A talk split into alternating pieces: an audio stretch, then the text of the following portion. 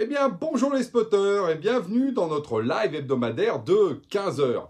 Et on revient, depuis trois jours, on a été dans un salon. Alors, est-ce que vous savez ce que c'est qu'un salon? C'est un truc de dingue. Je vous explique, c'est un truc dans lequel il y a des gens qui viennent voir d'autres gens. Et oui, dans la vraie vie, ça existe et c'est possible. Ça y est, on sort un peu, vous savez, de ce grand moment là qu'on a tous vécu dans lequel, eh ben, évidemment, on se voyait plus.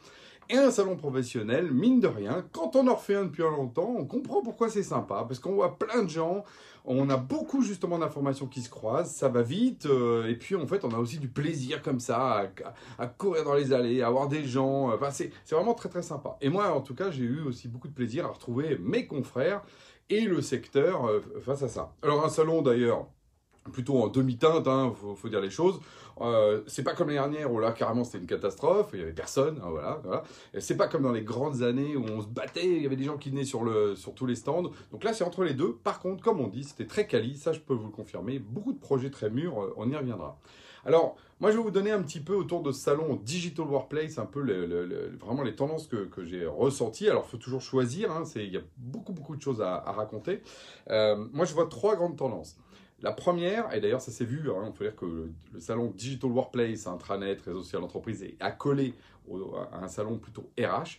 Et oui, le RH est de retour et on s'intéresse effectivement après ce confinement, on s'intéresse, et eh ben oui, à l'humain et on s'intéresse aux personnes. Et clairement, on sent ce besoin de tous les décideurs, alors que ce soit des DSI, des gens de la com, des gens RH qui sont venus nous voir, ben, le besoin de reconnecter avec ces personnes, euh, parce qu'en fait, le travail, c'est aussi justement euh, cette relation sociale. Donc ça, c'est le premier, et ça, c'est un signal très fort.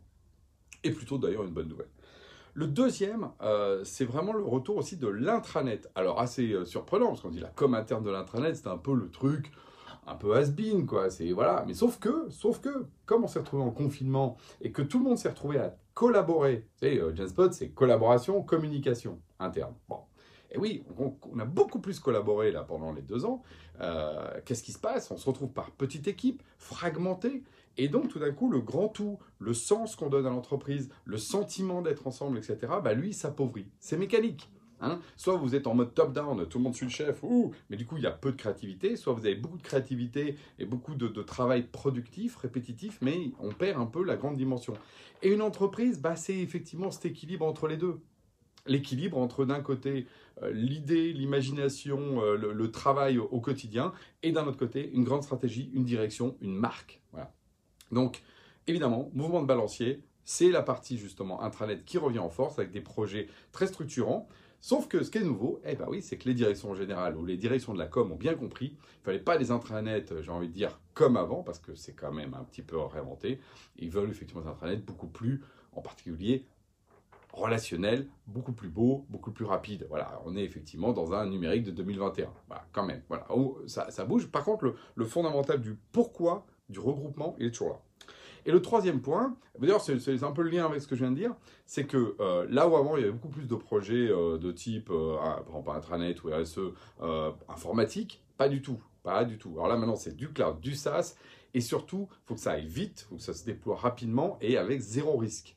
C'est là la, la, bonne nouvelle, c'est que le déploiement cloud SaaS, il amène ça à zéro risque parce qu'on n'a pas de risque informatique. On n'est pas dans un risque de est-ce que ça va bien se faire, est-ce que les développeurs vont bien faire le job? Non, le produit il est là, vous pouvez le tester, etc.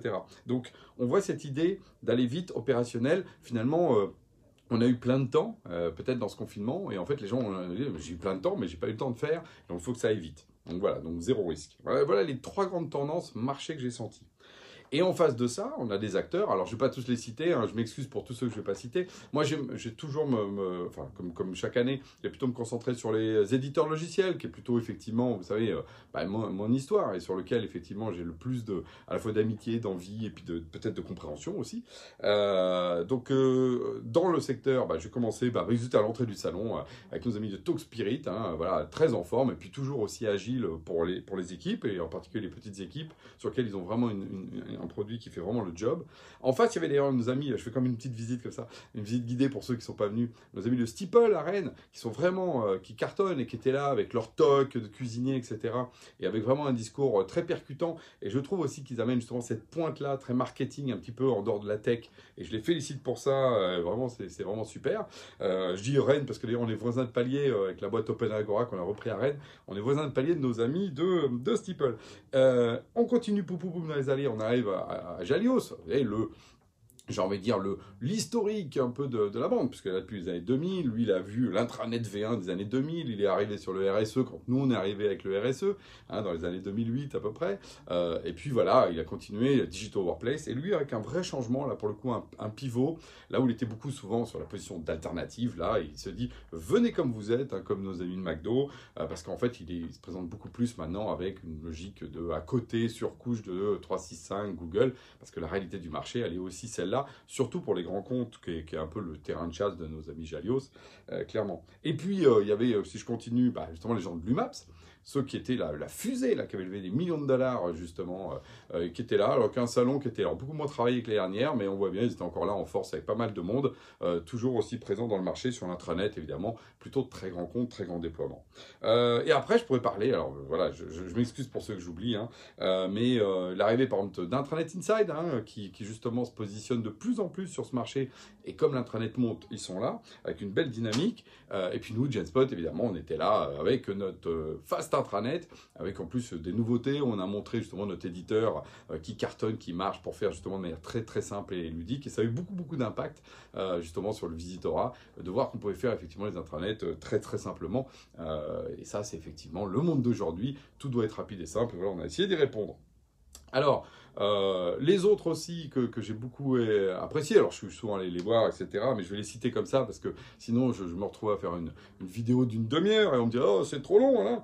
Euh, donc euh, bah, bah, il y avait nos amis de GoFast hein, qui étaient juste en face avec une, approche plutôt digital workplace open source, Curebot que je salue toujours cette logique de veille collaborative à large échelle et moi je trouve leur travail vraiment intéressant. En face de nous, il y avait aussi Empreinte euh, qui monte dans la partie euh, vidéo, euh, toujours dans la partie vidéo aussi global avec une nouvelle direction et donc aussi des, nouveaux challenges et des nouveaux envies et c'est important qu'on ait des gens dans la vidéo et dans le, dans le live, dans le stream, etc., dans le paysage.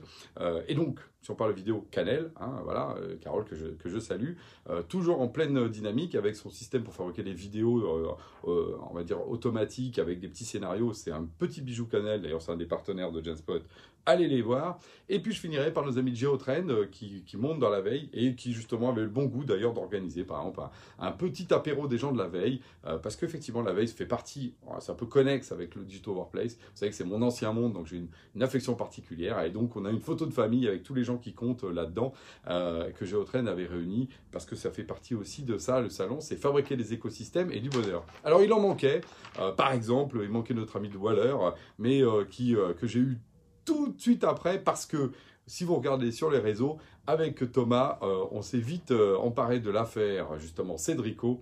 J'ai pas voulu en faire de live aujourd'hui, pourtant je peux vous dire que ça m'a démangé, parce que quand même il a mis un maillot Google, alors que justement il a dû mettre un maillot de la French Tech. Mais oui, voilà, notre ami, euh, le, le, ministre du numérique soutient Google. Oh là là. Et donc avec Thomas, qui a une très très bonne idée, parce qu'il a rebondi sur un des tweets que j'avais mis, mais il a mis un maillot pour Cédrico. Et donc, c'est ce qu'on va faire d'ailleurs de ce pas quand je vais finir le live. On, je vais écrire une petite lettre. On va envoyer un maillot à Cédrico qui porte des maillots de belles boîtes de la tech comme ceux, tous ceux que je viens de citer. Hein. vous avez, il y en a un paquet qui mérite ça plutôt que mettre un maillot Google. Hein. je pense qu'ils ont assez de pub pour ça. Sur ce, je vous dis à la semaine prochaine.